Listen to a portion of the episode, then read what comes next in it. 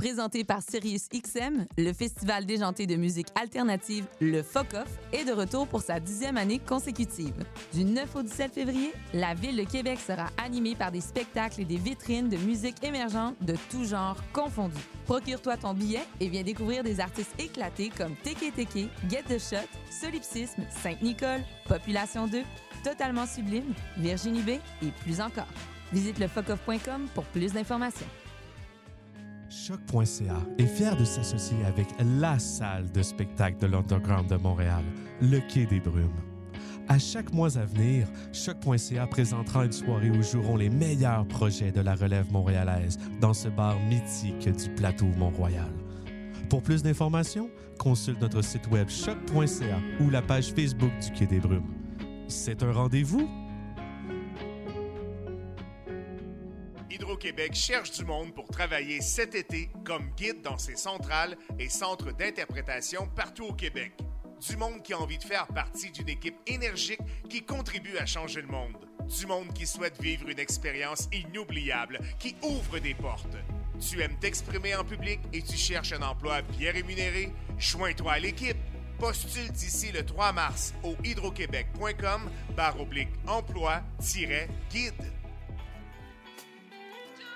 Salut tout le monde! Ici Mireille de ta balado culturelle préférée dans les airs. Pour cette saison, on fait ça en mode aérien avec des chroniques qui varient en thème à chaque épisode. T'es étudiante, étudiant à l'UCAM et t'aimerais vraiment ça venir nous parler au micro des événements culturels qui te font triper dans la ville? T'as juste à m'écrire à communication à commercial choc.ca. À bientôt! Podcast, musique, nouvelles. Vous écoutez choc.ca.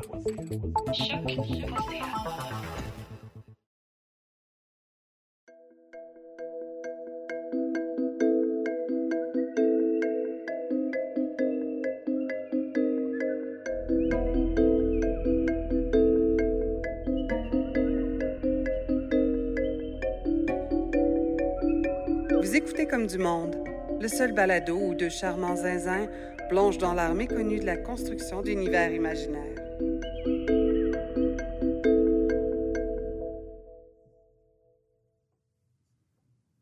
Salut Joël. Salut Julien. Ça va? Ça va toi? Ben oui. Euh, ben, j'hésite là à te le demander. Là, mais... Me demander quoi? Ben, euh, comment a été ta semaine? Euh, Ça va le, le trémolo dans ta voix? je sais jamais comment tu vas réagir. Non, euh, aujourd'hui, je suis de bonne humeur. Tu vois, c'est comme. ça passe sur sa case. Des fois, je suis de bonne humeur. Là. Écoute, ça me fait plaisir de te parler de ma semaine, Julien. En fait, j'aimerais ça savoir qu'est-ce qui s'en vient dans ta semaine, dans les prochains jours. euh, Ouais, ben, écoute, les prochains jours, les prochaines semaines sont assez rock'n'roll pour moi. Assez. euh, ça va être un. Ça va être un beau party. Ah ouais, qu'est-ce qui se Euh, passe? Je, je fais mon lancement de mon roman. Je suis sûr que tu es au courant. Ouais, Bon, ouais. Je, je t'en ai déjà parlé que j'ai Mais- écrit un roman. Ça, là, les gens savent pas, là, mais c'est un vieux truc de radio. Là. Quoi ça? Ben là, je, te- je fais comme si je savais rien. Ah puis- oui, ouais, ok. ouais. Ah, ok. Ah, on fait ça. Ben oui. Ah, mon Dieu, excuse-moi, je l'avais pas vu dans ta face. Euh, oui, euh, Julien, écoute, euh, je sors un roman. euh. Ce vendredi, là, l'épisode est diffusé comme le 27, 28, 27 Mhm. février. Donc, ce vendredi, le 1er mars, je fais un pré-lancement, un show. et donc, ça, c'est un gros événement. Ça va être full le fun. Euh, mais c'est le public assez ciblé, là, quand même Pourquoi? parce que c'est c'est un, euh, c'est un spectacle de- d'un band qui n'existe plus depuis 20 ans, pratiquement. Mon band d'adolescence, Flit, euh, qui est aujourd'hui complètement... non seulement ça n'existe plus, mais je pense pas qu'il y a qui que ce soit qui veuille que ça existe. C'est de la musique d'antan, comme on OK. dit. Et, euh, et Comme par- du- de la musique folklorique? ou, euh, oui, oui. Non, non, juste de la, musique que j'écouterais pas euh, à 37 ans, mais que j'écoutais à 17. tu sais. OK, fait que c'est un band que tu avais avec tes, tes- tes amis de secondaire. Ouais. Puis euh, on a eu le fun de notre vie. là. Ça a duré peut-être 5, 5, 6, 7 ans, je sais plus. Euh, on- on- moi, je viens de Le Gardeur. Fait qu'on jouait à Repentigny, on jouait à l'Assomption. euh, on jouait dans, dans ce coin-là, là, sur la rive nord-est. Euh, et puis, on faisait partie d'une scène qui était quand même cool à l'époque. Punk rock, euh, un peu emo, euh, des fois des gigs avec des, des bands un peu plus métal, hardcore. Puis, on était euh, jeune, fou, innocent, chaotique. On a eu beaucoup de plaisir. Ça s'est essoufflé parce que la vie passe.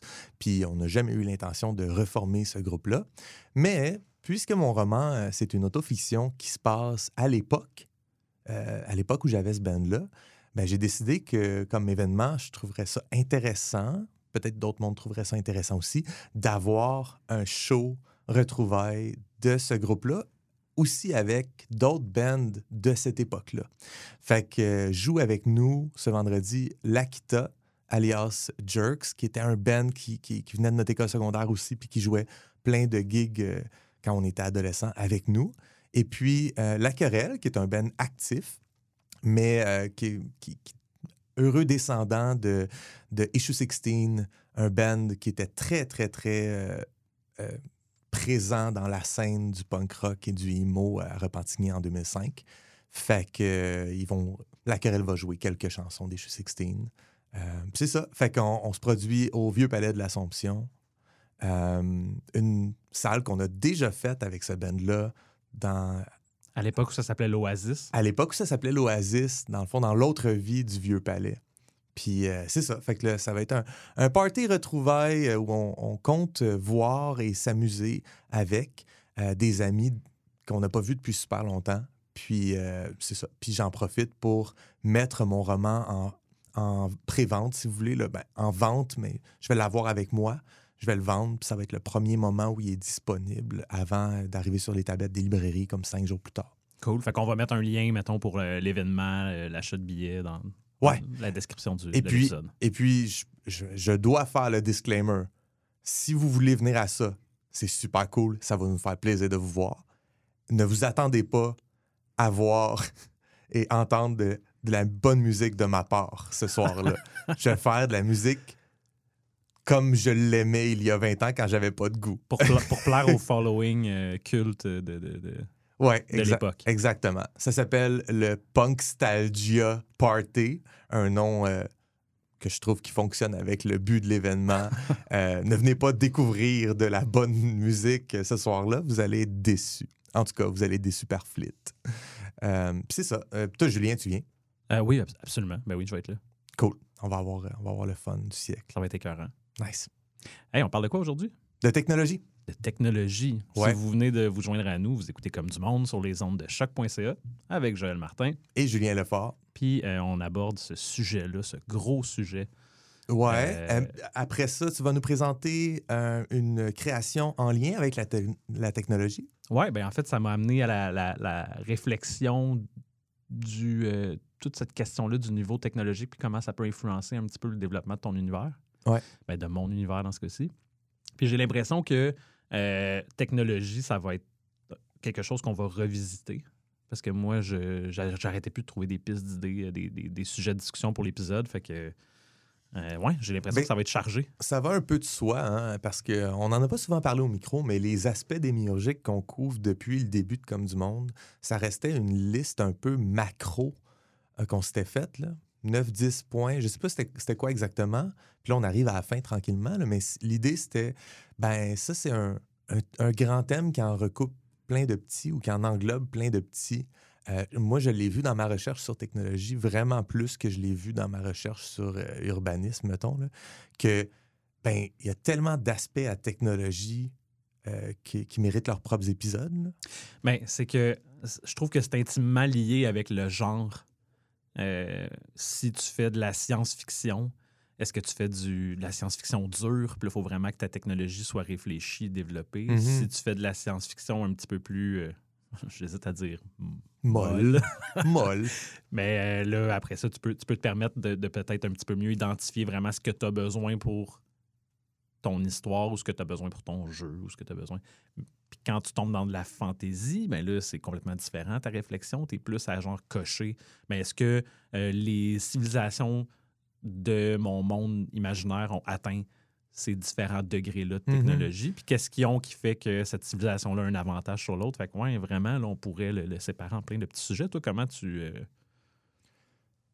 Ben moi, euh, je, ben je pense que une- la technologie, c'est vraiment euh, quelque chose qui, va, qui, qui a besoin d'être défini euh, d'emblée dans, il y a comme, tu sais, on, on parle souvent de la règle zéro. Là. Il y a bien des affaires que la technologie, on va, on va prendre pour acquis que certaines technologies existent quand on a un cadre euh, historique, un cadre narratif qui est clair. Mettons, je fais une histoire qui est fantastique, mais qui est évidemment Moyen-Âge. Mhm. Ben, on s'attend à ce que toutes les technologies qui existent dans cet univers-là, soit les, les technologies euh, médiévales euh, de notre. De, je dirais même pas de notre. euh, de, de l'humanité réelle, mais plutôt des médias qu'on consomme, qu'on est habitué de voir. Parce qu'il y a plein de technologies qui- médiévales qui existent, qui existaient au Moyen Âge, qu'on est plus ou moins à l'aise d'associer à ça ou qu'on ne met pas vraiment en lien avec ça. Mais quand on est habitué, justement, on joue à des jeux de rôle, à Donjon Dragon, Mhm. on voit des... Euh, Là, maintenant, on sait que ben, c'est possible que les gens aient une arbalète. Mais l'arbalète, réellement, euh, si tu fais une histoire qui se passe dans un setting un peu 9e, 10e siècle, il Mhm. n'y a pas d'arbalète. Non, c'est ça. Mais ils en ont des arbalètes. Parce que, regarde, c'est le. Tu comprends ce que je veux dire? C'est un feel plus que c'est la vérité. C'est l'univers par défaut de, de Donjon Dragon. Il y a des arbalètes. C'est ça. Même si l'arbalète a été inventée au 15e Mhm. siècle, euh, écoute, c'est pas grave. C'est pratiquement la Renaissance, l'arbalète. Mais Mhm. non, non, non, c'est médiéval. Fait que l'apparition de technologie, puis là, je prends une arme parce que on dirait que les armes, c'est un des points là, qui nous intéresse naturellement quand on va créer une histoire, surtout si on veut qu'il y, ait- y des conflits. Mhm. euh, des, des conquêtes, des conflits armés. On se pose des questions sur, euh, sur les armes qui ont été inventées. Euh, on pourrait dire la même chose sur les stratégies de combat. C'est des innovations, c'est des technologies aussi. Absolument. Fait que genre, pour, pour commencer par définir c'est quoi une technologie, ben, il y, des- il y a des outils qui sont physiques, mais il y a aussi des outils théoriques qui, Des, des moyens, des méthodes, des. exactement, qui, qui s'inventent pas, qui, qui se découvrent avec, avec les siècles. tu sais. OK, ouais. Euh, fait que je pense que ça fait partie aussi de ton arbre technologique. Mhm. Euh, Tu parlais de la euh, de l'arme, mais je pense qu'en fait, c'est un des gros points de ta création euh, de- de- d'un univers. Quand tu réfléchis aux technologies, nécessairement, on va penser au conflit parce que c'est ce qui peut donner un avantage d'une certaine faction par rapport à une autre. Mhm. Euh, si euh, une faction a développé, je sais pas moi, le- le- la guerre euh, à- sur une monture, s'il y a des chevaux dans ton univers, Ouais, mais ça ils ont peut de la cavalerie. ils ont de la cavalerie, ça peut donner un gros avantage à une faction jusqu'à temps que l'autre faction le développe ou développe quelque chose qui peut compétitionner avec. Fait que, est-ce que tu est-ce que tu divises toi tes, tes factions puis là tu leur donnes des niveaux technologiques différents? Je pense qu'il faut que je fasse ça. Euh, je pense que je, je passe pas beaucoup de temps euh, ces temps-ci dans ma démiurgie à, à, à développer ces aspects-là. Euh, c'est pas parce que je veux pas ou qu'il faut pas, c'est juste parce que je suis pas rendu là. Il faut, il faut que je le fasse à un certain point. Puis on dirait que je fonctionne juste par inspiration. Des fois, j'ai une idée, je fais Ah, eux autres, ils ont ça. Là, je leur donne. Mais j'ai pas développé qu'est-ce que, qu'est-ce que tout le monde a partout. Euh, puis je pense qu'il faut le faire si je veux euh, créer un monde qui est vivant, puis tout. Sauf que j'ai, je pense pas que c'est obligatoire d'aller dans le détail, le nitty-gritty de chaque nation, de chaque peuple, mais plutôt chaque, chaque peuple devrait avoir une coupe de trucs qui les définissent au- euh, à un niveau technologique qui fait qu'ils sont facilement euh, remarquables. Des fois, c'est juste, euh, même dans le visuel, tu sais. Le- les habillements, les costumes, ben, Ouais. eux autres, eux autres, ils ont développé tel type de cuirasse. Fait que visible de loin, tu peux les reconnaître, cette gang-là, tu sais. Des, fait des fois, ça aide carrément euh, aussi à, se faire un œil, euh, puis s'imaginer dans notre mind's eye, s'imaginer le... À donner de la saveur un peu à. Oui, puis des couleurs, tu sais. j'ai- Ouais, la pigmentation, ça peut être une technologie. le- le- le- C'est une des plus vieilles technologies que- que- qui, qui a été inventée dans notre monde. Le, le pigment s'est développé euh, au néolithique, je pense. Mais même si elle est développée et elle est ancienne, l'accès à la ressource qui permet la, la pigmentation peut faire qu'une faction. euh, Ah oui, c'est ça. Puis c'est des choses qu'on peut segmenter un peu. Parce que tu as les inventeurs de X, mais euh, leur savoir euh, s'est diffusé. Eux, ils ont perdu l'accès à la ressource. puis C'est un autre peuple qui en bénéficie. Ça, ça c'est quelque chose qui s'est vu souvent dans, dans l'histoire de l'humanité. Puis tu peux jouer avec ce concept-là un peu. Puis automatiquement, tu as quelque chose d'intéressant narrativement où il y a, il y a une, une jalousie, une, une envie euh, qui, peut- qui peut se créer d'un peuple par rapport à un autre. Ah, c'est nous autres, c'est notre affaire, ils nous l'ont volé. Euh, fait que euh, tout plein de choses comme ça qui peuvent se passer puis qui émanent de, du- des processus de développement technologique. sais. je, je pense, on, la guerre, oui, mais aussi le commerce. Parce Mhm. que les technologies vont modifier l'économie de ton monde, le- le- les, relations, les relations pacifiques d'une faction à une autre. Ouais. Si, euh, Juste, juste l'argent, c'est une technologie. Euh, dans certains contextes où le troc est la seule chose qui existe, tout à coup, tu as quelqu'un qui arrive avec une innovation qui est comme Ouais, tu sais quoi, cette affaire-là, là, ce coquillage-là ou ce bout de métal-là, là, qui est irreproduisible, représente telle valeur de mes vaches.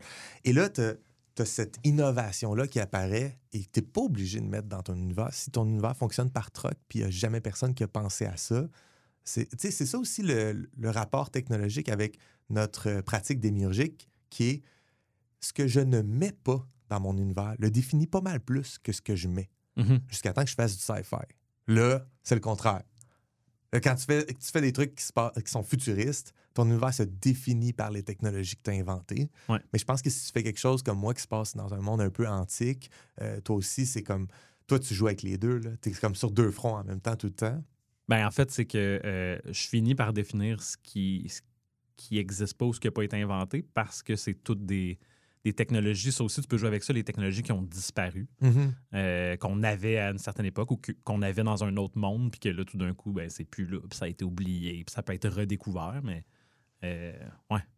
Mais en même temps, ce genre de choses-là qu'on n'a pas, c'est toujours parce qu'on n'a pas vécu le problème qui confronte à l'invention. Exactement. Je pense que tu ouvres une, une porte qui est. Pourquoi ça existe, les technologies? Ouais. C'est ça, tu sais. pour, pour répondre à un, un- un besoin ou un problème. C'est des solutions.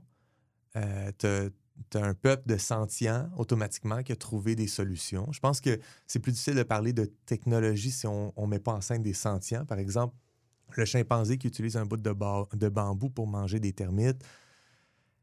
Une technologie, c'est peut-être pas la bonne façon de le définir, mais Mhm. dès, dès que ça émane vraiment d'un processus de réflexion complexe, d'innovation, et qu'ensuite ça devient un leg culturel parce que c'est euh, c'est passé de génération en Ouais, ça se génération transmet, ouais. là, là, on a quelque chose. Là, on, on tient une technologie. Puis, euh, j'aimerais qu'on parle un peu de l'arbre technologique. Tu sais, Ouais. cette notion-là d'arbre technologique. Est-ce que tu penses que c'est, inévitable, selon toi, de, de passer par les points d'innovation de, que l'humanité a vécu? Est-ce que, genre, le fait qu'on ait vécu ces points d'innovation-là, c'était, euh, c'était inéluctable? On était obligé de passer par ça? Ou est-ce qu'il y a des technologies qui auraient pu être découvertes, qui n'ont jamais été découvertes, ou certaines qu'on a découvertes qu'on aurait pu passer à côté? Puis...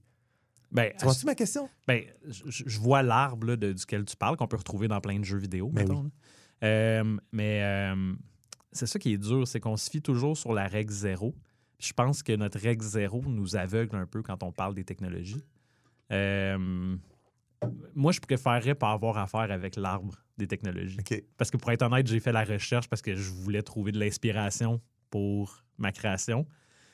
J'ai trouvé plein d'affaires. J'ai Mhm. trouvé l'arbre des technologies de, de- du jeu euh, euh, Civilisation. Oui. Euh, le, le vieux, vieux, pas Sid Meiers. euh, le, le, le- 2 puis le 4. Oui, oui, Ah, Sid, ok. Sid Meier's. Non, mais Civilisation, c'était un board game. Ah non, non, non, non, ouais, le jeu vidéo. OK. Sid de Meier's. Sid Meiers. Ouais. ouais. Puis, c'est toutes des choses qui sont très, très, très longues à, à- à étudier. Ça peut- Mhm. c'est- c'est- je trouve que c'est trop chronophage pour vraiment le besoin de ce qu'on a à faire. Oui, oui. Euh, J'ai préféré peut-être l'approche plus de- de- d'y aller, comme tu as dit tantôt, par exception. Ouais. Fait que prendre la règle zéro et jouer un petit peu avec ces paramètres-là. Mais la première étape, je pense, c'est de définir vraiment la caractéristique unique de, de ton univers. Mhm. Fait que moi, tu vas le voir tantôt dans ma création, mais je, je commencerai par une liste. Moi, je veux qu'il y ait cette invention-là, cette invention-là. Et celle-là n'existe pas. Euh, plutôt, elle est remplacée par telle sorte de technologie. Le reste, c'est la règle zéro. Ouais. Je Ouais, cherche en quoi ce serait intéressant d'avoir quelque chose qui se passe dans, dans un. euh, l'analo- le, le médiéval, la fantaisie, puis là, de, de dire, ben, oh, eux, eux, ils n'ont pas de roue. Parce qu'ils n'ont jamais inventé la roue. Ben, je comprends ce que tu veux dire, mais mettons, dans, dans notre monde, les Mayas n'ont jamais inventé la roue, puis ils ont construit des, des pyramides immenses. Ouais. Puis il n'y avait pas la roue parce que c'était complètement inefficace dans le jungle avec les racines. Mhm. Fait qu'ils ont développé d'autres technologies pour contrecarrer ça. Des technologies euh, peut-être plus sociales parce qu'il y avait un système de caste qui permettait, des choses comme ça, puis qui faisaient que euh, il y avait une science euh, du couteau, exactitude des, des blocs de granit, euh, de mortier, etc., Ouais. qui permettait la construction de... le- À moins que c'était les aliens. C'était-tu les aliens? Les pyramides, apparemment, Je pense oui. que c'était les aliens. Bon, ouais. OK. Bon, je laisse faire Oublie tout ça, ce que je viens de dire. Oublie ça. mais, euh, mais non, c'est ça, pour, pour dire que la roue, euh, ça s'est ça, ça inventé puis ça a changé le cours de l'humanité Mhm. sur les vieux continents. Euh, de l'autre bord, de notre bord à nous, ici, Ouais. il n'y en avait pas de roue euh, dans, dans une bonne partie de- du territoire euh, qui a, qui a légué des choses à l'humanité qui sont aujourd'hui une merveille du monde. Mhm. Fait que, si tu peux jouer autour de la roue puis dire, mais qu'est-ce qu'est-ce que mon peuple a s'il n'y a pas la roue qui fait que c'est pas nécessaire de développer la roue? Mettons qu'il y a, qu'il y a une technologie de, de, de chariot volant, là, Ouais. Ils vont jamais inventer la roue. Mettons qu'ils vivent, c'est un water world, Ouais. ils vont jamais inventer la roue. Ou peut-être qu'ils vont l'inventer pour le moulin à eau, genre, mais jamais pour se déplacer. Fait que, en tout cas, tu comprends ce que je veux dire? Ouais, ouais, ouais, absolument. Euh, oui, mais moi, je sais pas si c'est le bon moment pour plugger la, la ressource que j'ai trouvée cette Oh. semaine en, en magasin parce que tu parles de la roue, puis tu parles des chariots volants, puis c'est comme un exemple Ah ouais? OK. euh, verbatim. Vas-y, c'est quoi ton, ta ressource? Euh, je peux pas parler pour le reste des ressources que, que- que cette entité-là euh, euh, partage sur Internet, mais celle-là m'a quand même pas mal aidé. Euh, J'ai trouvé ça sur Reddit.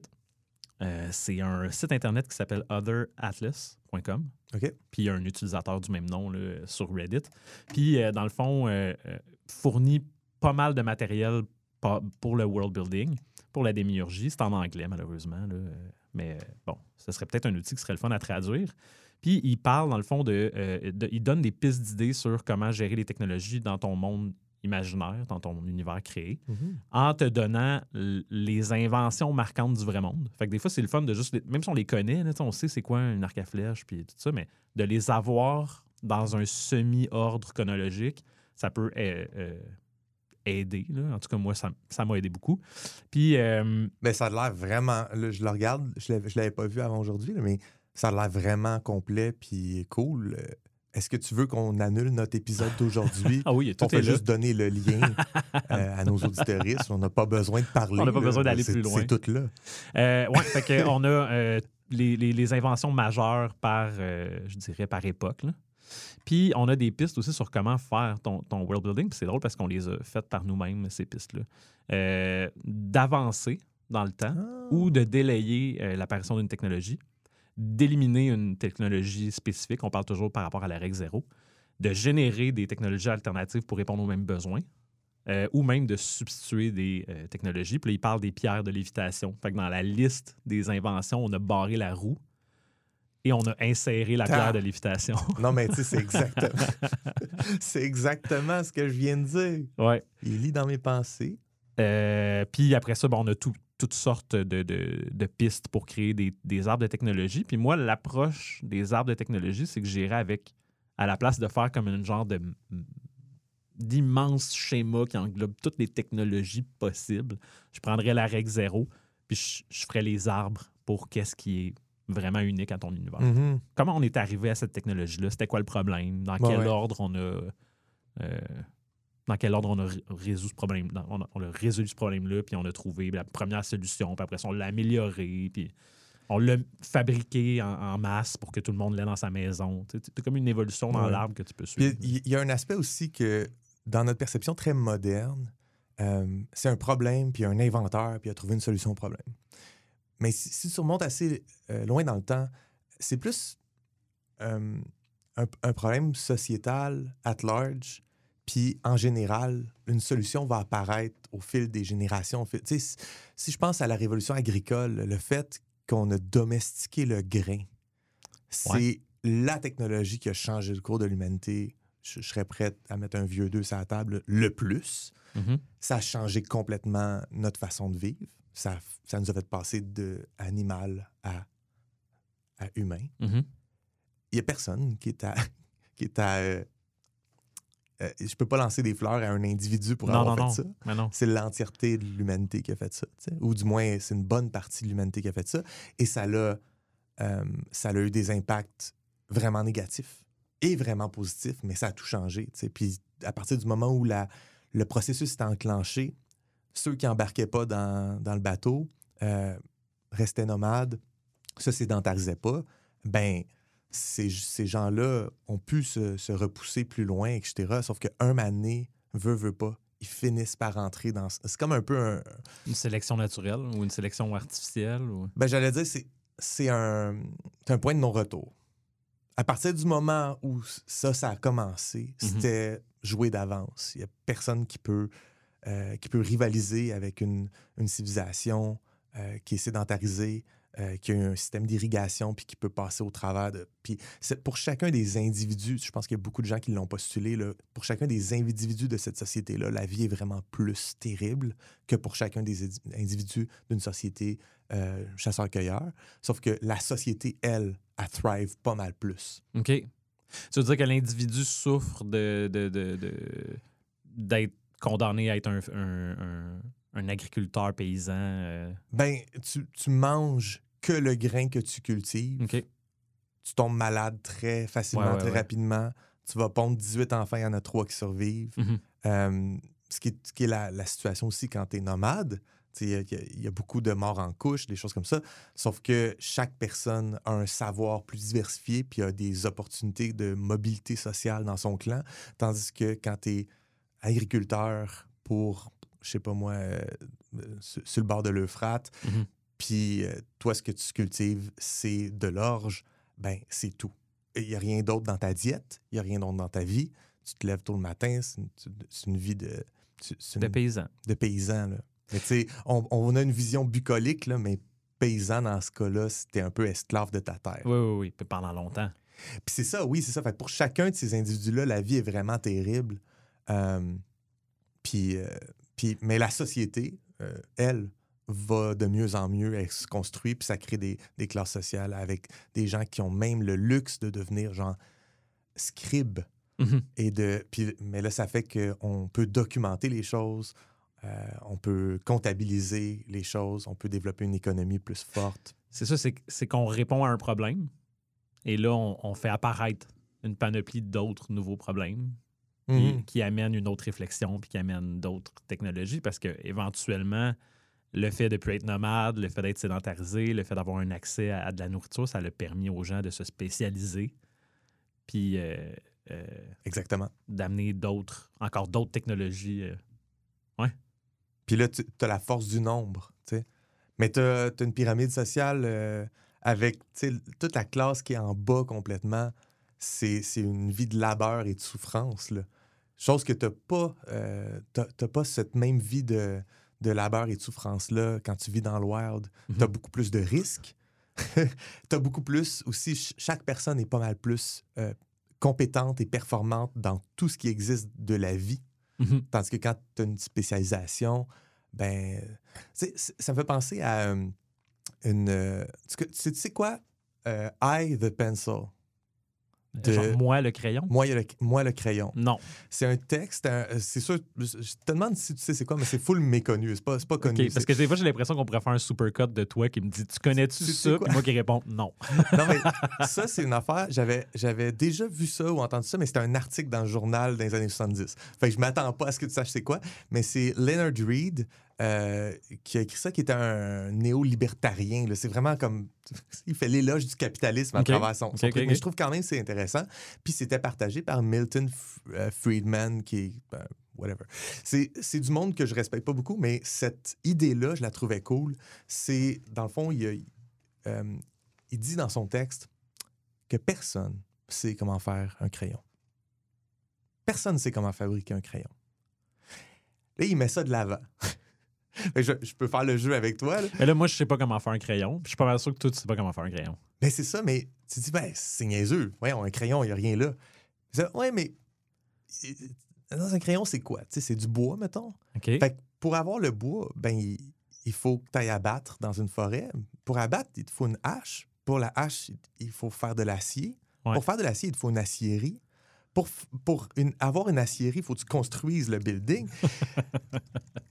là, ça, c'est juste pour le bois. Tu arrives pour le graphite, là, il faut que tu ailles miner du graphite. Ouais. Euh, Puis les faces au bout, c'est du caoutchouc. faut que tu fasses une plantation d'EVA, euh, que tu euh, que, que, que ailles chercher la sève, que tu coagules la sève de l'EVA avec de l'acide. Comment tu développes ton acide?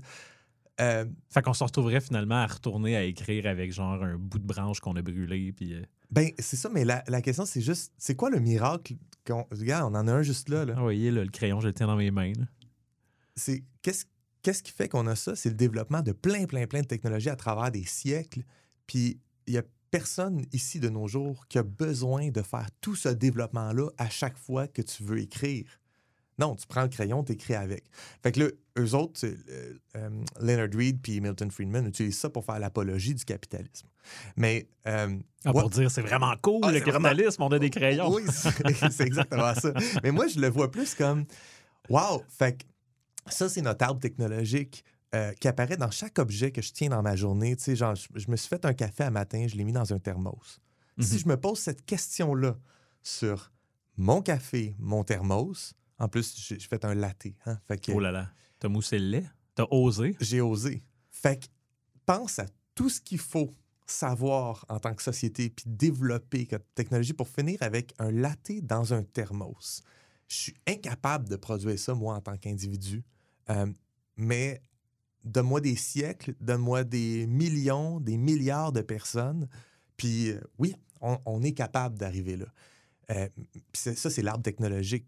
Euh, moi, j'ai- un moment donné, je me posais des questions sur, très spécifiquement, là, sur, le, sur comment fondre un certain métal pour ma démiurgie. Mhm. Puis j'ai trouvé un channel YouTube qui s'appelle euh, How to Make Everything. OK? Tu sais quoi? Ben, non, mais j'imagine que c'est une chaîne YouTube qui explique en détail comment faire quoi que ce soit. là. Ça a commencé, le genre 8 ans, puis le gars, il dit Aujourd'hui, on va apprendre comment faire un sandwich. Je vais me faire un sandwich. OK, mais il, il il fait le grain lui-même. Exactement. Ouais, je l'ai vu, cette Il vidéo-là. se fait un sandwich. Il fait tout. Il fait tout. Il élève son cochon. euh, Oui, c'est ça. Il, va, il, va- il fait il fait sa farine tout. avec le grain qu'il a fait qu'il Mais a aussi pour faire sa farine, il, il se fait une meule Ouais. lui-même. Ouais, il fait tout, tout, tout, tout. Fait qu'il part juste de matière première, puis il fait son sandwich. Et là, son projet était comme quand même gros puis compliqué, mais il a jamais arrêté. Puis là, on est huit ans plus tard. Puis euh, son, son- sa chaîne, c'est juste des vidéos explicatives sur genre, bon, aujourd'hui, là, aujourd'hui, je vais, je vais essayer là, d'arriver à faire, puis là, il- mettons, son objectif, c'est de faire de- du, du laiton, tu sais. Il veut une petite plateforme en laiton, mais pour ça, le laiton, c'est quoi? Euh, C'est de l'étain puis du cuivre? Hmm. C'est quoi du laiton déjà? En tout cas, whatever, c'est un Je alliage. sais même pas comment faire un crayon, man. Mais moi non plus, je sais pas. Personne sait, personne sait comment faire un crayon. Mais, euh, mais c'est ça. Ce, fait que ce gars-là, sur son- sa chaîne YouTube, il, est- il est bien outillé. là. C'est comme. C'est un menuisier, euh, c'est un forgeron. Tu sais, Il fait, il fait toutes ses affaires. Mais euh, moi, quand j'avais fait ma recherche, j'avais trouvé des vidéos de lui qui se faisait un kiln. C'est quoi en français, kiln? Un four? Un fourneau? Oui, oui, un four, mais il y a- il y, a un mot pour ça. Un- un- pas un creuset. Le creuset, c'est l'affaire que tu mets dedans. En tout cas, Mhm. Ouais. je, hein, auditoriste de Comme du Monde, si vous voulez me trouver le mot pour kiln, parce que j'ai- pas le goût d'aller le chercher aujourd'hui. Mais en tout cas, oui, un, un four à l'ancienne. là. Tu sais, Ok. Il, il- il se monte un four en glaise avec, euh, avec des comme un espèce de puits euh, d'échappement là, pour Ouais. le. Puis, euh, puis une façon de le souffler, puis etc. Puis il finit par fondre son métal à la main, tu sais. Fait qu'il y a beaucoup de recherches dans son. euh, Faut, faut, faut tout qu'il qu'il apprenne comment faire chaque partie. Ben oui, puis lui, dans son projet, il est en train de recréer euh, l'ensemble de l'arbre technologique de l'humanité. Mais c'est un peu survivaliste aussi comme, euh, comme vision parce que je sais, je sais que ça appelle aux survivalistes. Mais c'est de, ben là, sûr. si demain tout coupe, Ouais. euh, comment on va faire pour fonctionner? Puis il faut que je sache comment. euh, Faudrait se revirer vers les survivalistes puis voir qu'est-ce que eux, des- tu sais, comme inspiration démiurgique, qu'est-ce que eux voient comme option pour, euh, puis qu'est-ce qu'ils font dans leur bunker euh, pour refaire l'humanité. Puis je, je regarde ça puis je fais comme, OK, fait que moi, dans le fond, euh, dans mon monde, euh, il va y avoir ça, ça, ça, puis ça, parce que je peux refaire l'humanité d'une façon différente, totalement. avec bien des canages. Mais c'est- comme un genre de, de- de fantasme cigale et fourmi, là. euh, Ouais. un peu, là, survivaliste, de genre, euh, ben là, pendant que toi, tu fais des podcasts, ben moi, j'apprends comment faire un alliage de. Ouais, c'est ça. comprends un peu où, j'en viens, là? OK, fait que nous, on est la cigale là-dedans. Euh, ouais. Ah, je nous voyais comme la fourmi qui travaille fort sur son podcast. Euh, j'ai, euh, j'ai trouvé un livre, moi, qui s'appelle. C'est un petit peu que le même principe que ta chaîne, qui s'appelle euh, Wow. How, How to Invent Everything. Puis. Soit on est connecté on est aujourd'hui. connecté. On est fou. comme, on est ça même. Ouais, ouais, ouais. wow. Puis c'est exactement ça, en fait. C'est, c'est que ça prend une, une invention, une technologie qu'on utilise pas quotidiennement, mais qui est importante. là. Puis euh, t'as, t'as- t'as l'arbre technologique Mhm. pour en venir à ça. Fait que c'est le genre d'affaire que les survivalistes, j'imagine, dans les commentaires, disent Ah, je l'ai acheté ce livre-là parce que si jamais tout plante demain, ben, je veux savoir comment faire mon thermos puis mousser mon lait. Ouais, parce que c'est ça le plus important. Sinon, tu peux pas commencer ta journée. J'aurais aimé ça l'avoir, ce livre-là, pour l'épisode. Mais euh, j'avais de la difficulté à le trouver, là, puis je voulais pas. euh, en tout cas, je voulais pas l'acheter en version digitale. C'est quelque chose que j'aimerais avoir en papier. Mais je pense que ça se trouve là, en librairie assez facilement. Euh, ouais. Une autre ressource que je mettrai dans les, les liens. Comment on fait un livre? Toi, tu le sais, par exemple, tu as déjà appris comment relier un livre. J'ai relié. Ah ouais. J'ai- pas, Imprimé. j'ai ou- pas créé mon papier. Non, c'est Je fais pas de pâté papier chez nous parce que ça pue. Ma blonde, elle, euh, elle est pas contente quand je fais mes pâtés papier. Ça sent quoi quand tu fais des. Ça sent Trois-Rivières? Ouais, ça sent Trois-Rivières. On salue nos auditeuristes de Trois-Rivières. Les euh, trifluviens, trifluviennes euh, qui écoutent comme du monde, euh, bonjour. Euh, ouais. je sais pas. Les... ben, c'est parce que c'est toutes des choses qui sont pas super passionnantes quand tu fais un univers imaginaire, le crayon, le papier. Mais pour vrai, moi, je me suis posé la question quand j'ai développé mon euh, Liwanzek, l'alphabet de, de l'Irial, de ma Ouais. langue. Euh, je me suis dit, ben, cet alphabet-là, son look, le look de chaque lettre, Mhm. devrait être motivé par l'outil qui est utilisé pour faire la lettre. Euh, si, tu, si tu regardes les, euh, les écritures, mettons les sinogrammes, l'écriture chinoise, Mhm. euh, ça a toujours été écrit au pinceau Ouais. avec de l'encre noire. Fait que les formes peuvent aller un peu dans n'importe quel sens. C'est un coup de pinceau vers la droite, un coup de pinceau vers la gauche. Le trait peut changer d'épaisseur pendant une même ligne. Oui, exactement. Mhm. Euh, tandis que si tu regardes, euh, mettons, les calames, euh, c'est comme des roseaux avec euh, coupés en biseau là, qui étaient utilisés pour, pour écrire les, les langues méditerranéennes au départ, puis mettons l'arabe aussi. Mais ça forme, ça fait certains traits euh, qui commencent, euh, qui doivent commencer par en haut puis descendre vers le bas, euh, en, en haut à gauche, vers en, en- en bas à droite, parce que sinon tu brises le bambou, Ouais, ouais, ouais. là, tu brises le, le roseau. Fait que ce genre de, de raisonnement-là ou de questionnement-là, je me suis dit, Hey, il faudrait que je l'aille pour avoir une écriture qui est, qui est belle et plausible. tu sais. Mais Fait que j'ai fait des tests. je trouve que c'est quelque chose qui est relié à ton idéo-langaison plus que à ta technologie en tant que telle. Mais non, parce que c'est qui ce peuple-là? Ce peuple-là doit être un peuple de rivière qui a accès à des roseaux si je veux faire Ah, une ok. calame. Ouais, ouais, Fait que je le place dans le monde avec mon hydrographie, là où il y a bien des rivières. OK, j'embarque. Fait que mes éléphants là, qui ont développé la langue, Mhm. et ils viennent d'un- d'un- d'une place où il y a bien des rivières. Fait que là, j'imagine, sais, le concept de l'éléphant qui se baigne dans l'eau, etc. c'est- c'est ça, c'est ça son, son mode de vie. Mhm. ça- Fait qu'ancestralement, ils ont tout le temps des roseaux, des quenouilles, des. euh, euh, puis là, ils prennent ça, puis ils finissent par catcher qu'ils peuvent écrire avec. L'autre question, c'est l'encre, puis le support. C'est quoi leur papier? C'est quoi? Fait que ça, c'est des questions qu'il faut que je me pose. Dans leur environnement, c'est quoi les matières premières qu'ils ont pour développer la technologie qu'on appelle l'écriture, qui va changer le monde. tu sais. Euh, puis en même temps, ailleurs dans le monde, il y a une autre technologie d'écriture qui se développe par un autre peuple qui a accès à d'autres choses. Puis eux autres, ils font, euh, je sais pas moi, ils, ils- ils font des scratchs sur des, sur, sur des, euh, des troncs d'arbres. Leur écriture se développe de haut en bas ou de bas en haut parce que euh, c'est c'est plus. C'est plus facile d'utiliser ton poids pour faire un trait qui descend dans. Oui, mais aussi, tu peux écrire des plus longues phrases Ah, sur un arbre. sur ben un arbre oui. de bas en haut, de haut, haut en bas. Fait que ça, c'est des, c'est des questions que je trouve super intéressantes qui sont comme le lien entre la technologie. euh, puis technologie à un niveau, euh, on s'entend là, c'est, c'est pas un warp drive. là. Non, non, non. La techno- le lien entre la technique, peut-être, la technologie, l'accès à des outils, l'accès à des ressources, puis ben, c'est quoi l'art euh, avec lequel je finis? C'est, c'est quoi que j'ai créé pour mon monde que je trouve unique et artistique? ouais. Euh, tu tu m'as com- complètement convaincu que c'était passionnant, finalement. L'écriture, non, c'est vrai? OK. J'étais prêt, à- j'étais prêt à défendre mon point que, ben, tu sais, l'écriture, bah. Mais non, c'est Mhm. convaincant. Puis il va falloir que je réfléchisse aussi. Euh, je peux-tu te parler de technologie euh, sci-fi un peu?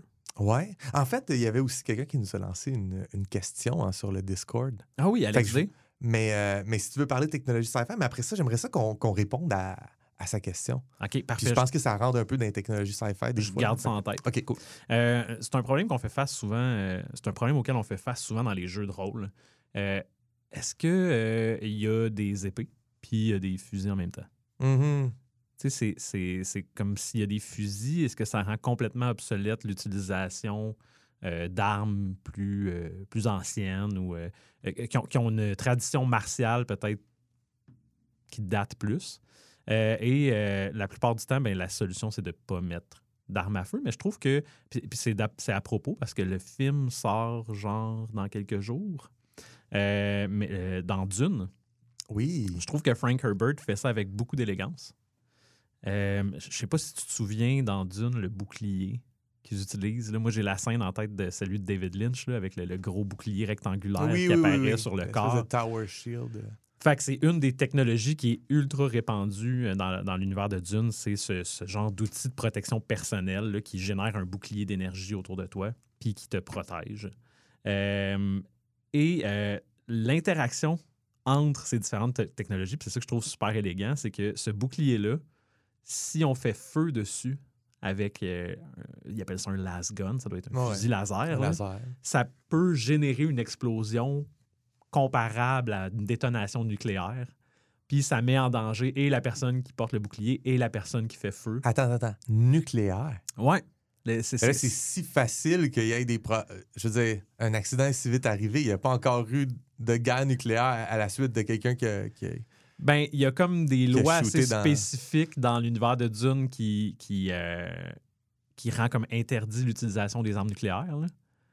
C'est comme, t'as pas le droit, là. C'est c'est dans l'accord Oui, de je- je Genève. sais, mais, mais toi, toi, tu as ton fusil laser, puis tu visais quelqu'un qui avait pas de shield, puis quelqu'un euh, qui a un shield passe devant, puis crossfire, puis là, tu as une bombe. Ouais, mais ce qu'on dit, c'est que ça peut être un peu euh, chaotique, là, le- la réaction que ça fait. Ça peut être juste le gars qui a le bouclier puis le gars qui a le gun meurt, OK. mais ça peut être tout ce qu'il y a entre le laser et le bouclier était complètement éradiqué. ou, fait on compare ça. Mais ce que j'entends, c'est que Frank Herbert trouve une façon de briser quelque chose qui serait sinon un peu broken, puis qui, est, qui rend. euh, puis ça, ça revalide l'usage des armes blanches. Exactement. Ouais. Puis même, pas juste l'usage, mais l'entraînement, puis être super efficace avec ces armes-là, parce que le bouclier stoppe toute chose qui entre avec vélocité dans, dans son champ, si tu veux. là. Mhm. Euh, fait que je peux pas juste arriver à côté de toi et te sacrer un coup d'épée sur la tête, le bouclier va l'arrêter. Si je veux être capable de t'attaquer, il faut que je rentre en douceur dans, ton, dans, cet espace-là, dans le champ. Donc, souvent, on va utiliser des, couteaux ou des épées courtes, puis on va essayer d'être proche, le plus proche possible de son assaillant ou de ta victime. Puis c'est de réussir à entrer lentement l'arme dans ton, dans ton bouclier pour que je puisse euh, t'assassiner avec. Pourquoi tu voudrais m'assassiner? Ben là, je te prends toi en exemple, mais j'ai plein de raisons de vouloir t'assassiner. on est deux cigales. là. Pourquoi, pourquoi tu me viserais moi? Vise la fourmi? Ok, oui, je vais viser la fourmi. Ah non, il est dans son bunker. Euh, si ça s'arrêtait là, moi, je, je trouve déjà que c'est super élégant. Ça pourrait s'arrêter là, Ouais, l'interaction entre non, c'est cool. C'est vraiment, euh, c'est vraiment, euh, c'est vraiment une bonne approche, je pense. De... Puis esthétiquement, c'est- on l'a vu là, dans, la, dans la partie 1, c'est super cool de voir les soldats arriver avec leur sabre ou leur. Ça donne un. un- ça donne un genre de sucré-salé euh, fantasy sci-fi. Ouais. Sucré-salé. Avec Guy Jodoin? Ouais, ouais. OK. Je savais, je l'attendais. je, je te regardais. je- Mais, euh, le bouclier entre en interaction aussi avec Mais les vers. Tu sais, les fameux vers, euh, les Chayoulud là, qui Ouais, se promènent ouais. dans le désert, ben, ils sont complètement. euh, ils- les vibrations causées par le bouclier peuvent euh, comme faire rager un verre. Ils trouvent. Mais ça, ça c'est un aspect super intéressant. Parce que tu as déjà développé un système qui fonctionne avec soi-même. Maintenant, il faut que tu le mettre en interaction avec tes autres systèmes. Ouais. Fait que, tu sais, les, les vers qui, ha- qui habitent sur Arrakis, euh, y- si tu fais une grosse bébite de même, puis que tu fais juste dire, il y a une grosse bébite, t'as un peu raté ta shot. faut que la grosse bébite elle ait un impact culturel sur les Fremen, qu'elle ait, euh, ben c'est ça, qu'elle ait une interaction avec la technologie des boucliers. C'est là que ça devient intéressant. C'est là que ça devient un univers qui est bien Absolument. construit, qui est, qui est tissé, serré, puis qui se parle à lui-même dans toutes ses, dans, dans toutes ses créations, toutes ses facettes. Oui, c'est ça. Je trouve que ça, ça, la- ça l'apporte aussi une solution simple, élégante à, à- à des idées narratives. Tu sais, ben, as besoin de traverser le désert pour échapper euh, à- aux Arconènes. Mhm. Malheureusement, il va falloir que tu, en- tu, tu t'éteignes ton bouclier Ouais. parce que les vers vont juste se garrocher sur toi. Fait que là, t'as- je sais pas, ça, crée des, des interactions élégantes, puis ça fait réfléchir après ça dans ton univers à faire en sorte justement que même si ça interagit avec la xénobiologie, Mhm. euh, ouais, Créer des interactions. créer des contraintes narratives qui émanent d'une technologie ou de l'absence d'une technologie. C'est c'est tout le temps un bon move. Fait qu'Alex D nous demande euh, si on pouvait euh, transporter une technologie de n'importe quel univers dans la nôtre, laquelle on choisirait sur Discord, Mhm. bien sûr. Euh, Toi, tu choisirais quoi? moi, je choisis les bots qui font sauter très haut dans le film de Super Mario Bros. Oui. avec Bob Hoskins. OK. Je suis un homme simple. Ouais. Bot, bot qui saute. Tu sauterais où? Ah, écoute, je sauterais partout. À l'épicerie, saute. Ouais? Ouais. Ouais, mais t'es conscient que tu vas te péter la tête sur le plafond, même si c'est un plafond de 20 pieds. là. Hmm. Parce que lui, si je me souviens bien, il prend les bottes à, à- à Belle Madame, puis il, il saute de là, puis il se rend jusque dans montgolfière de Dennis Hopper. T'as raison. C'est quand même une bonne, un beau jump. Bon, là. je vais le rayer. Je, je sauterai pas à l'épicerie. Toi, tu prendrais quoi? Euh, le Plaxmol, Ah, oui. je pense que, euh, tu sais, on peut dire que c'est une technologie, ça a été inventé par un scientifique. Ben oui. Ben, euh, Même que ça a été en- inventé deux fois par deux scientifiques différents. Une fois, c'était mauve, l'autre fois, c'était vert. OK. Fait que, il y, a- il y a bien du Plaxmol qui se donne. C'est une, une forme d'invention slash existence. Je pense qu'on n'en on a pas parlé de ça, mais le Plaxmol a comme sa propre volonté. Ouais, exactement. On n'a pas Il y a une parlé de ça, intelligence mais- derrière le Plaxmol. mais tout l'aspect des technologies qui ont leur propre euh, volonté, leurs propres intelligences, souvent, c'est relié à des trucs vraiment plus euh, sci-fi. Mhm. C'est l'intelligence artificielle, les robots. Euh, c'est comme ça va changer complètement toute l'histoire que tu as racontée après s'il y a une présence. Mais même dans des trucs plus fantai- fantaisistes, là, euh, c'est quoi les. Ah, toi, tu un fan d'Héberon. là. C'est quoi le- les, les, les forged, Ah, les forgeliers, les Warforged. les forgeliers? Tu vois déjà ça ou. euh, Ah oui, puis ça modifie complètement le monde euh, Ouais, c'est ça. Ouais. Tu veux avoir une invention technologique, mais qui mène à, à l'existence carrément d'un nouveau peuple. Ouais, mais C'est vrai, vrai que dans Plaxmol, c'est prix Nobel. là. Ah Tu- oui. Tu viens d'inventer quelque chose qui a, qui a une intelligence. C'est comme. c'est- comme. Ça n'a pas vraiment de, de- de forme. C'est un blob. Ouais. Ouais. Oh oui, c'est toutes les meilleures choses. Je peux-tu prendre le Plaxmol, moi aussi, finalement? Euh, je vais prendre les bottes. tu m'avais volé les bottes, là, parce que j'étais un grand fan du film de Super Mario avec Bob Hoskins et John-Louis Guizamo. On peut en parler longtemps. On là. peut échanger nos bottes. Ouais, OK, cool. Fait que je, te, je te donne mes bottes, tu me donnes ton Plaxmol. Quel bel échange. OK, cool. Euh, Est-ce que tu as une création pour nous en lien avec la technologie? Absolument. Ah, c'est comme un- un- une ligne du temps, puis euh, un, un petit arbre technologique. C'est pas vraiment un arbre, là, mais c'est plus une séquence d'événements. Fait que je vais le décrire un petit peu euh, de l'autre côté, puis m'en parleras après. Je vais répondre à tes questions. cool. Allons là.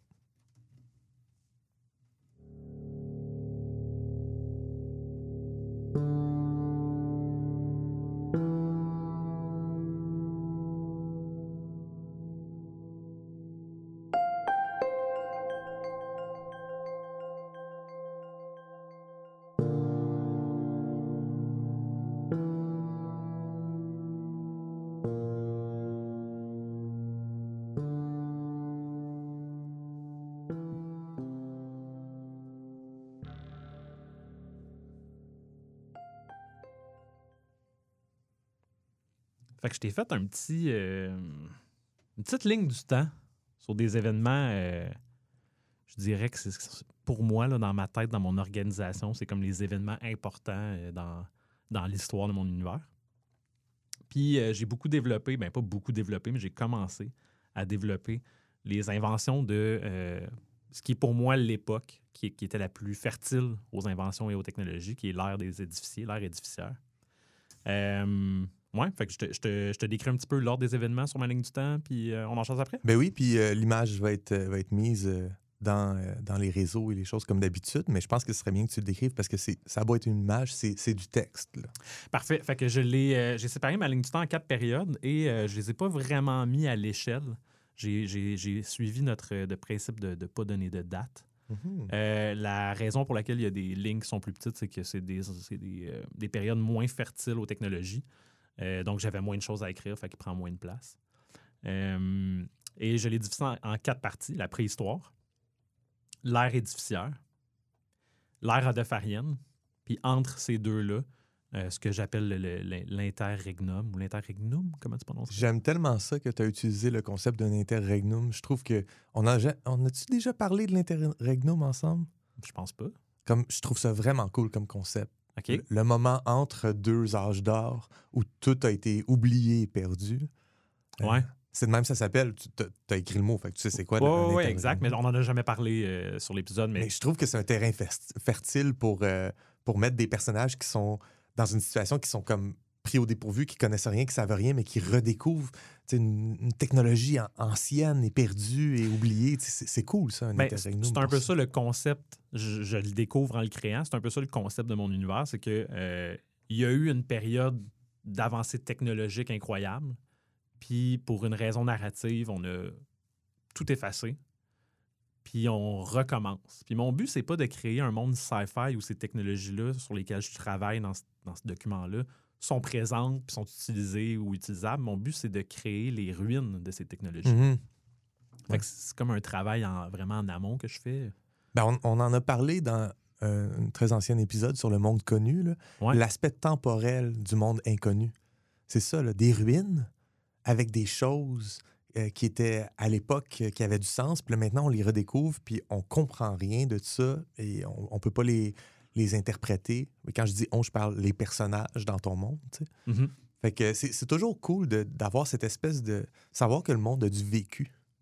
Euh, Ah, c'est- absolument, C'est ben ça oui. que ça donne, tu sais, avant tout. C'est- Ça donne pas accès à des armes euh, sci-fi, ça, ça donne accès à une profondeur de champ euh, pour tes personnages. Mhm, mhm. Euh, fait que dans l'ère édificiaire, les événements majeurs, c'est l'intégration des théories acoustiques dans l'élevage sélectif. Je suis sûr qu'on va en reparler tantôt. Euh, Il y a une guerre marquante pendant cette ère-là, euh, qui, qui- qui, pour moi est une guerre qui a été très longue, que j'ai appelée guerre tribale. Je pense que c'est dans les débuts de, de- l'organisation des édificiers comme, comme espèce dominante sur, sur cette planète-là. Euh, au début, dans l'organisation, il y avait des conflits. Et c'est pas pour rien qu'il n'y a pas d'autres conflits, c'est que dans mon idée, c'est que les solutions pour régler le conflit, ben, ça a été définitif, puis on n'a plus jamais euh, eu de. de- c'est comme une longue période de paix là, qui a suivi ça. Est-ce que la grande solution, c'est la création des bi- bioserviteurs? Ouais, exactement. Euh, Fait qu'ils ont créé une, une classe sociale qui allait subir à leur place. puis- ben, euh, en fait, une classe de soldats, si tu veux. Mhm. Puis est-ce que ça en est suivi de l'éradication d'une tribu ou est-ce que euh, je ne l'ai pas encore déterminé, mais pour moi, la guerre a servi d'avance. Il y a plusieurs technologies sûrement qui ont été développées pendant cette guerre-là. Beaucoup de technologies de la règle zéro, Mhm. mais euh, effectivement, la création du premier bioserviteur, ça a été une façon un petit peu d'amener la guerre vers sa fin. Ouais, Puis on sait que le- la guerre est un catalyseur de technologie. Absolument. Euh, le premier voyage spatial s'ensuit, la mise en orbite d'une forge flottante autour du trou noir primordial. Ah, tu Euh, l'as- tu l'as nommé, euh, la forge. Est-ce que tu veux nous la lire, s'il te plaît? J'ai Ouais. j'ai pas, temps. Sadeg, OK. autour du trou noir primordial fait d'éclairs. Euh, L'intégration de la matière primordiale dans la fabrication des bioserviteurs. Euh, la naissance de Xelek Gesed Asek Gedef.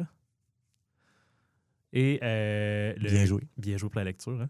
Et se termine l'ère édificiaire avec le cataclysme du dévoreur d'au-dessus euh, qu'on a pu explorer dans, dans les textes précédents. Mhm. Pendant l'interregnum, j'ai mis quelques petits. euh, j'ai mis deux trucs, en fait. J'ai mis la naissance de Nateshti. Je sais pas si. euh, en tout cas, on en reparlera tantôt. Ben oui, on en parlera tantôt. J'ai mis une guerre des bioserviteurs et le premier contact avec l'empereur vers la fin de, de cette. Mais j'avoue que effectivement après, après coup, je pense que l'interregnum est une période très fertile pour plein de choses, mais dans ce cas-ci, pas pour les technologies.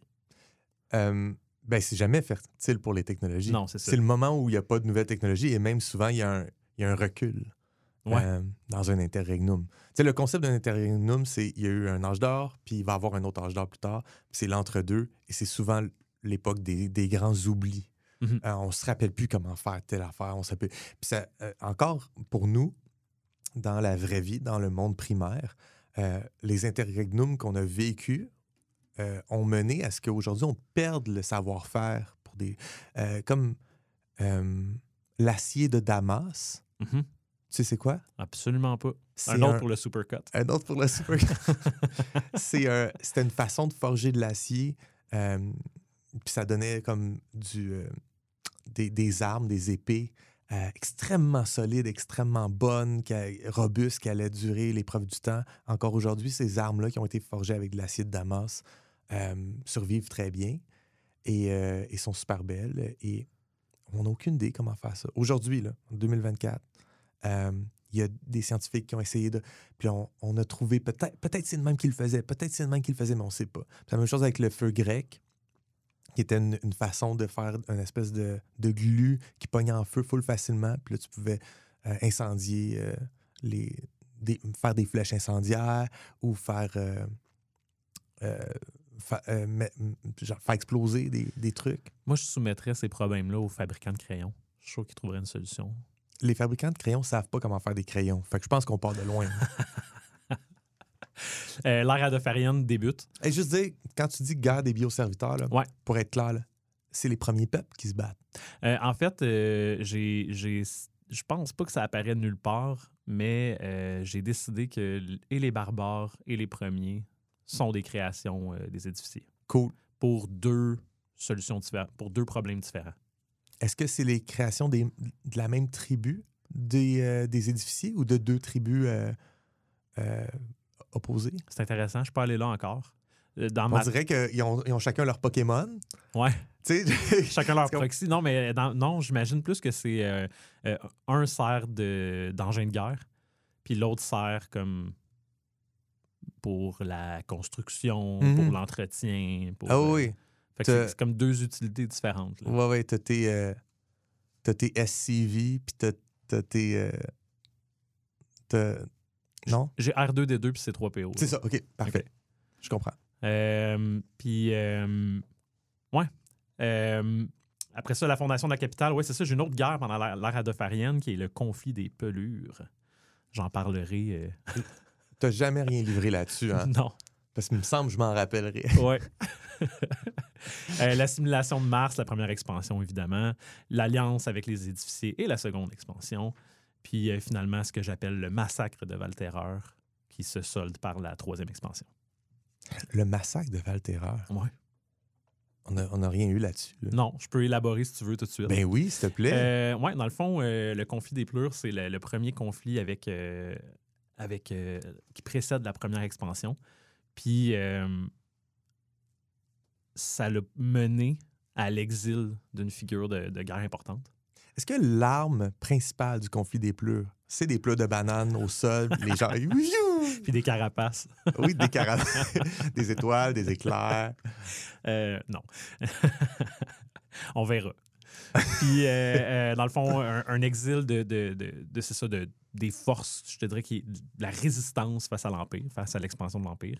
Euh, puis, euh, où j'allais avec ça? Oui, le massacre de Valterreur. Ouais. Le massacre de Valterreur, dans le fond, précède la troisième expansion, puis le recul définitif des rebelles vers les contrées sauvages à l'ouest de Valterreur. Ouais, de l'autre bord de l'isthme. Exact. Puis Valterreur, avant d'être le, cette, cette ville frontalière-là euh, de l'Empire, ben, c'était un repère, si tu veux, des rebelles.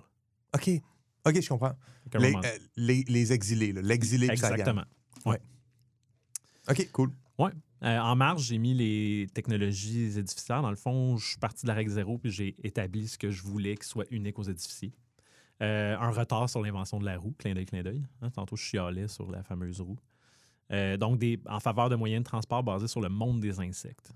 Fait que dans ma tête, ce qu'il y avait autour d'eux pour observer des déplacements rapides, c'était des créatures qui utilisaient des pattes. Euh, donc, euh, ouais, je pense que la roue est venue comme jamais, tu sais. Mhm. Euh, le vol, les technologies de vol qui sont basées sur le modèle aérodynamique des insectes, là, qui est le, le vol en créant un vortex. Puis j'imagine des engins qui ont peut-être deux, deux paires d'ailes. Puis, euh, Ouais, ouais, pour, euh, pour recréer ça.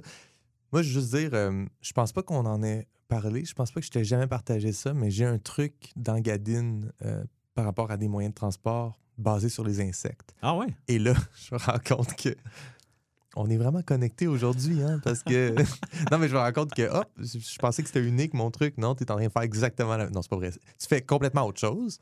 Mais, euh, mais oui, j'ai des bêtes de trait qui sont des insectoïdes. OK. Je sais pas, si- simplement. je sais pas si tu te souviens, dans un de mes premiers textes, je parlais de, de monture. Puis j'avais comme laissé ça flou un peu parce que je savais pas trop où je m'en allais avec ça.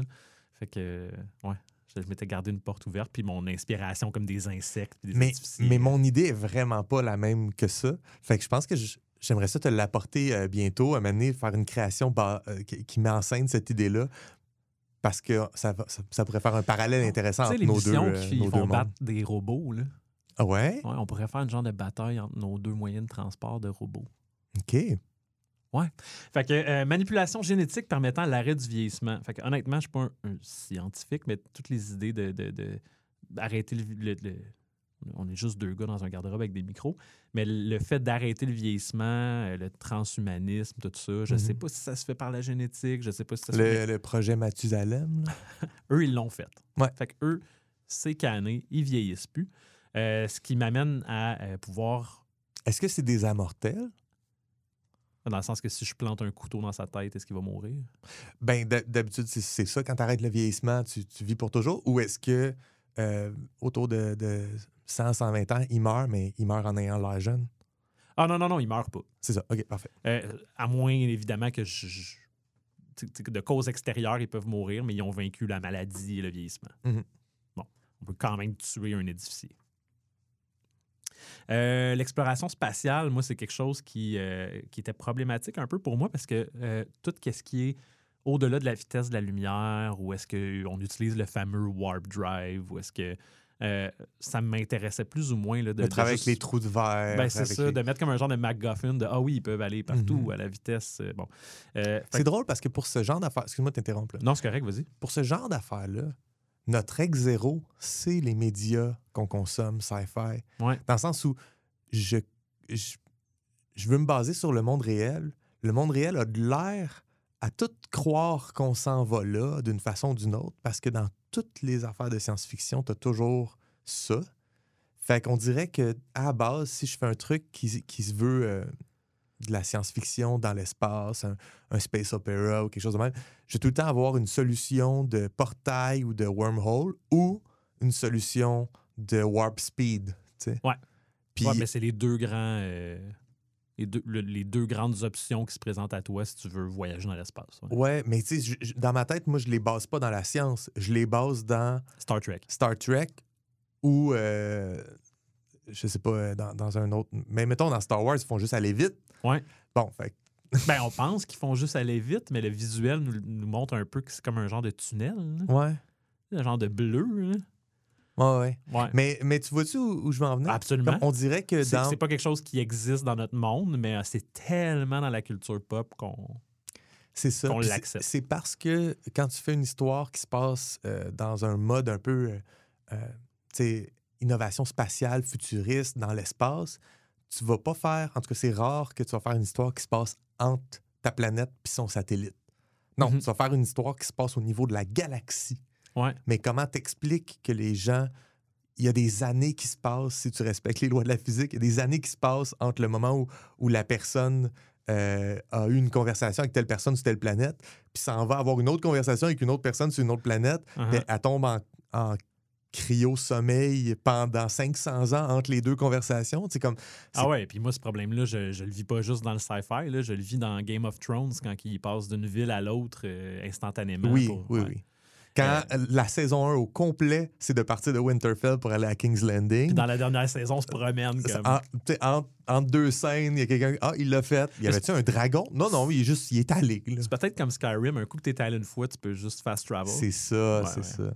Euh, ouais, fait, en fait, moi, la solution que j'essaie de trouver à ce problème-là, c'est qu'étant donné qu'on peut vivre éternellement, on peut explorer l'espace à des vitesses qui sont inférieures à la vitesse supraluminique en vivant éternellement. Fait Mhm. que si je veux aller loin, ça va juste prendre vraiment du temps, mais euh, je, peux, je, peux, je peux partir dans une direction. Pendant ce temps-là, euh, peut-être que dans, dans- dans son navire, dans son engin spatial, il y a un laboratoire. Il y a, bon, qu'il y a des recherches qui peuvent se faire. Ça prend, ça prend une éternité se rendre Ouais. au point B. Puis ça prend autant de temps à revenir après ça. Mais étant donné qu'on vit éternellement, ben notre vision, notre perception du temps est peut-être pas la même que si on, était dans un temps limité. Fait que ça leur permet de se rendre euh, un peu partout dans leur système. Euh, Mais il y a, il y a un. euh, Il y a tout le temps un, un problème qui vient avec ça. que si moi, ma destination, là, mettons, mettons qu'on est dans ce genre de situation-là, Mhm. puis je dis je veux aller à Proxima du Centaure. Ouais. Puis moi, ma destination, c'est Proxima du Centaure pour une raison X. Mhm. Euh, disons qu'il y a une ressource importante sur cette planète-là, puis on en a besoin. Ouais. Je pars, je suis éternel. là. Je me réveille là-bas, je n'ai pas le temps de faire le calcul combien de temps ça prend à se rendre à Proxima du Centaure, mais ça prend longtemps. C'est long. Fait que je me réveille là-bas quelques mi- milliers d'années plus tard, mettons. Euh, J'arrive là, il n'y en a plus de la ressource. Il y a un peuple qui est arrivé avant moi, Ouais. ou euh, le genre il y a une race de sentients qui s'est développée sur la planète, puis ils ont tout utilisé la, la ressource. Il y a comme un, problème de, de timing automatiquement qui vient avec ça. Ah, ouais. Mais je ne veux pas souligner ça en disant Ah, c'est pas ce Ah, que non, non, mais en fait, mais juste moi, dans le sens moi, il y a un problème. Il y a un problème inhérent à Ouais. tout ce genre de solution-là. C'est pour ça que les gens, ils, coupent les coins ronds puis ils font du warp drive de Game of Thrones. Ouais, ouais. Ben, je, que- je le fais pas, ça, par exemple. Non, c'est ça. Je préférerais vivre avec le fait d'arriver quelque part puis que tout est changé Ouais, parce que ouais, ça fait vraiment longtemps que tu es parti. Puis en fait, Ça pense- peut même être la prémisse d'une très bonne histoire, ça. Ouais, puis je pense même qu'ils font comme, hey, ça, ça se peut que ça, ça arrive, puis ils font, Eh. Puis ils partent quand même, tu sais. Euh, Je vais peut-être pas revenir. Fait que, euh, puis si je reviens, ça va être dans très longtemps de toute façon. mhm. Mais ce que ça permet, par contre, moi, c'est qu'à un moment donné, pendant l'ère adofarienne, je peux avoir quelqu'un de mon ère qui est supposé être éteint, puis euh, qui revient, tu sais. Ouais. Qui est comme genre, hey, qu'est-ce qui s'est passé? Je suis allé faire un tour de machine dans Ouais, l'espace. je suis allé me chercher un paquet de gomme. Euh, laboratoire orbitant autour d'un trou noir aux limites du système. Fait que dans ma tête, c'est plus ça leur exploration spatiale. Je pense pas qu'ils visent comme le centre euh, de, de- de l'univers. Ou je, pense qu'ils vivent dans leur système, puis le plus loin qu'on peut aller, ben, c'est aux planètes limitrophes de- de- de- du système, mettons. là. Mais le, trou- le trou noir a son propre système, normalement. Ben, pas celui-là. OK. Puis, euh, ce qui leur permet d'étudier de près un trou noir, euh, de maîtriser des théories euh, gravitationnelles qui, qui échappent, euh, nous, à- aux, aux pauvres humains que nous sommes, et qui mènent à la découverte de la matière primordiale, qui est mon, euh, mon MacGuffin pour Ouais, introduire ouais. la magie dans mon monde. Ton plaxmol. Mon plaxmol, euh, qui est une substance aux propriétés multiples et changeantes, qui peut se dilater, se compresser, se réorganiser. Apparaît comme un cristal à l'état neutre, évidemment, j'imagine que peut, peut modifier comment il réagit à la lumière ou même au toucher, et euh, permet la fameuse transmutation. J'ai écrit magie, technologie, point d'exclamation, point d'exclamation, un, point d'exclamation. Ce qui nous dit une chose. Ouais. Cette charte-là a été écrite par Quentin? Oui, Quentin aussi mettait des 1 dans ses points Ben d'exclamation. oui, quand, Quentin, quand il fait des points d'exclamation, des fois, il, il lâche le shift. OK, non. Non? Non, non. OK. C'est moi qui... En fait, je suis Quentin. Parce que, d'un autre côté, je- je comprendrais pas comment ça se fait que Quentin a accès à cette information. On dirait que cette charte-là, aucun de tes personnages pourrait y non, avoir accès. absolument, C'est pas diégétique. c'est complètement broken. C'est un, un outil de travail, c'est un, Ouais. un work in progress. Euh, c'est pas, euh, c'est vraiment juste pour moi pour organiser mes choses, puis pour te livrer quelque chose. Mais euh, je pense que Quentin, je suis Quentin. Quentin, c'est, c'est ma manifestation à l'état brut. Parce que tu veux, tout ce que tu veux, c'est impressionner des filles Exact. avec ton podcast, avec, avec ton, ton monde de jeux de rôle. Exact. Ouais. Ah, ça, ça marche. C'est l'héroïsme. Hey, t'as-tu quelque chose à me dire sur tout ça?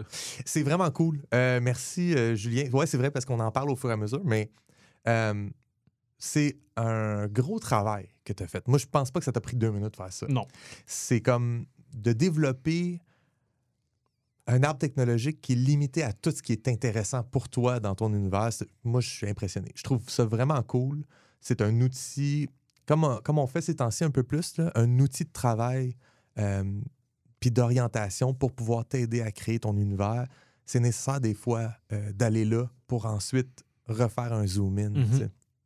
Puis, ouais, euh, j'ai trouvé que ça, ça me donnait l'impression que c'est comme prendre une pause, organiser des choses ouais. pour pouvoir revenir avec ces informations-là dans ma poche. Mais, mais ça, ce genre de truc-là, c'est le. c'est comme un appât naturel à démiurgite. Mhm. Genre, ça, c'est fait pour tomber dans le trou du lapin, ce projet-là. Parce que tu pourrais commencer ce projet-là, puis passer un an dessus, euh, sans avoir fini de trouver tous les détails qui fait que ton vortex d'insectes fonctionne. Mais à cause du deadline du balado, on dirait que tu es comme obligé de produire là. J'ai pas, j'ai- pas, le luxe de me payer ça. une démiurgite. Non, c'est ça. Fait que tu coupes. Puis là, ça fait que tu ne gardes que ce qui est important. Puis, euh, tu sais, on essaye de produire des trucs qui sont euh, des work in progress qui se rapprochent de plus en plus d'une version canon.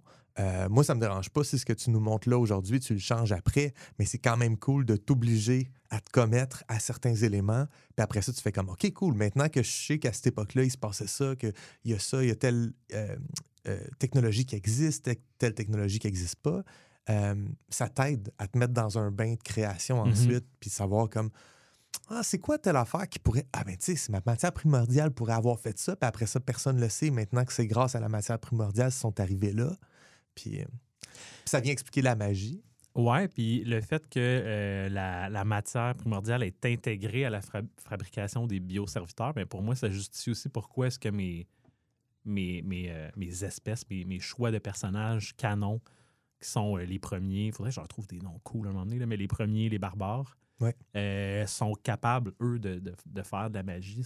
C'est que- ça fait partie d'eux. Ils en ont la, de la matière primordiale dans leur, Dans leur ADN. dans leur ADN parce qu'ils ont été Mhm. créés comme ça, puis euh, ça, ça leur permet de- de- de- d'être en, en harmonie un petit peu avec ces lois-là qui existent dans, dans l'univers. Puis le, le, le pont, l'espèce de, de, de zone floue, la zone grise entre faire quelque chose qui est du hard sci-fi puis tomber dans du soft fantasy, Mhm. cette zone grise-là, tu l'excuses par la présence de matière primordiale dans l'ADN. Tu n'as pas besoin.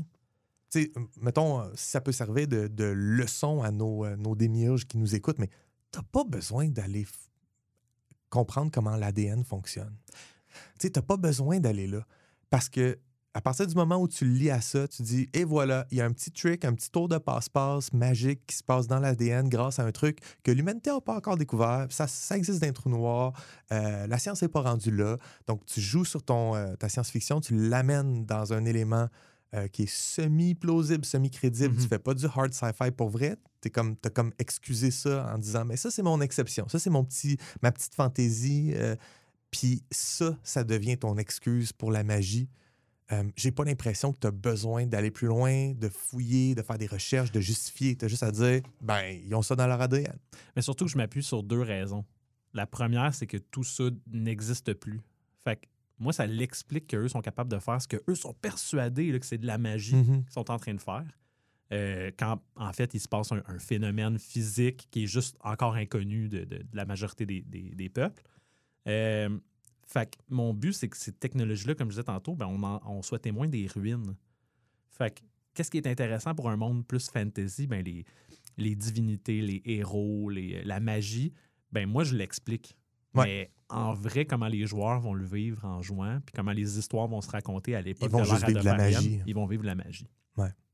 Puis l'autre raison, ben c'est c'est que euh, j'ai j'ai dit un trou noir primordial, qui est pour moi, un- pas pour moi, mais qui est un trou noir qui est là depuis les débuts de la création de l'univers. Mhm. Fait que si- je me suis dit, c'est où qu'on peut trouver quelque chose qui peut-être répond à un mystère? Ben, probablement dans quelque chose de très ancien, puis dans quelque chose qui est inaccessible. Comment on fait pour aller chercher quelque chose ouais. au-delà de, euh, de- de- du Event Horizon? Ouais. c'est- Fait mon MacGuffin euh, magique. Ben, t'as bien, t'as bien joué le jeu, je pense. Euh, là, moi, j'ai le défi d'un jour faire ça, peut-être un arbre technologique aussi, aussi concis et efficace. Là. Je pense que c'est quand même cool. Ben, ce que je trouve. ce, qui est un net gain là, depuis que j'ai fait ça, c'est que maintenant, je peux partir de ça et aller plus loin. C'est sûr que le deadline de l'épisode faisait que j'avais besoin d'avoir Ouais, quelque chose de fini, mais maintenant. On est chanceux d'avoir un balado. C'est ça. Ah, En- on est tellement chanceux. En parlant d'avoir un balado, au prochain épisode, qu'est-ce Ouais. qu'on fait? Euh, au prochain épisode, on, on a mélangé nos épisodes. Là, te- Non, non, mais là, on a, on a une, une invitée Ah oui! différente. On a une chroniqueuse qui se joint à nous. Donc, on va être accompagné au prochain épisode de quelqu'un euh, qui vient nous parler euh, des elfes. Yes! Bon, Cool. Ben, on se voit la semaine prochaine. Puis moi, après ça, je vais livrer un petit, une petite image. Oh, torieux. À la semaine prochaine, Bye Julien. bye. Bye bye. Comme du monde, un balado signé Joël Martin et Julien Lefort. Écrivez-nous au comme du monde podcast@gmail.com. Participez à la conversation sur Discord. Abonnez-vous au balado sur votre plateforme préférée et suivez-nous sur Instagram, YouTube et Patreon. Tous les liens sont dans la description. Merci d'avoir écouté Comme du monde.